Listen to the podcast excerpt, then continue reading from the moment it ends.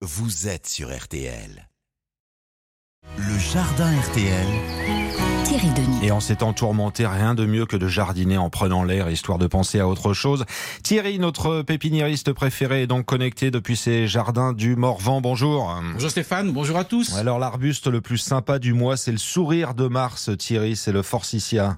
Bien sûr, et puis tout le monde le connaît, ce Forsythia, avec ses centaines de fleurs couleur jaune vif en mars. C'est c'est comme un rayon de soleil qui annonce enfin la fin de l'hiver, euh, une touche de gaieté qui va quand même durer jusqu'à la mi-avril. Ça vous rend heureux tout ça, Thierry. C'est un arbuste facile à cultiver. Oh, cent fois oui, Stéphane pour le rater, le Forsythia, mais il faudrait taper dessus. Euh, il ne craint ni le froid, ni le sec, ni les sols pauvres. Il pousse très vite. Et puis les jardineries, elles en proposent maintenant des plats déjà super fleuris, pas chers. Il y a même des formes naines pour les balcons. Vous avez un conseil, vous, pour qu'il soit encore plus top? Chaque année, moi, je taille très sévèrement mes forsythias.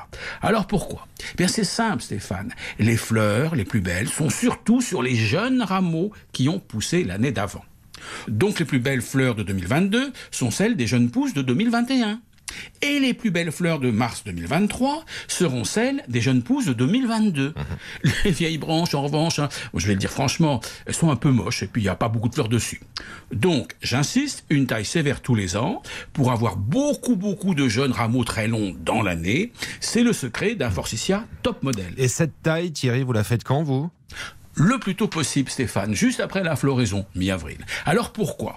Tout simplement pour laisser au forsythia le temps de faire de nouvelles pousses euh, quand il a encore plein d'énergie en mai-juin.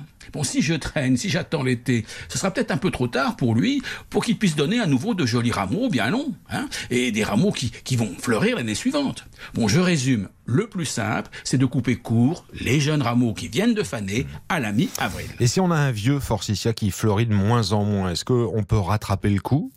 Bien sûr, c'est possible, et ça se fait aussi à la mi-avril. Alors dans ces cas-là, moi je fais choc et stupeur à la scie, au sécateur, et je coupe tout à 50-80 cm du sol, toutes les branches, hein, vieilles ou pas. Alors surtout celles du centre, qui sont les plus vieilles et qui étouffent tout et qui ne fleuriront de toute façon pas.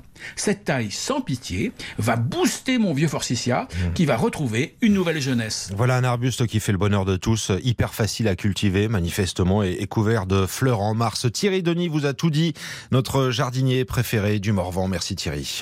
Bon week-end Stéphane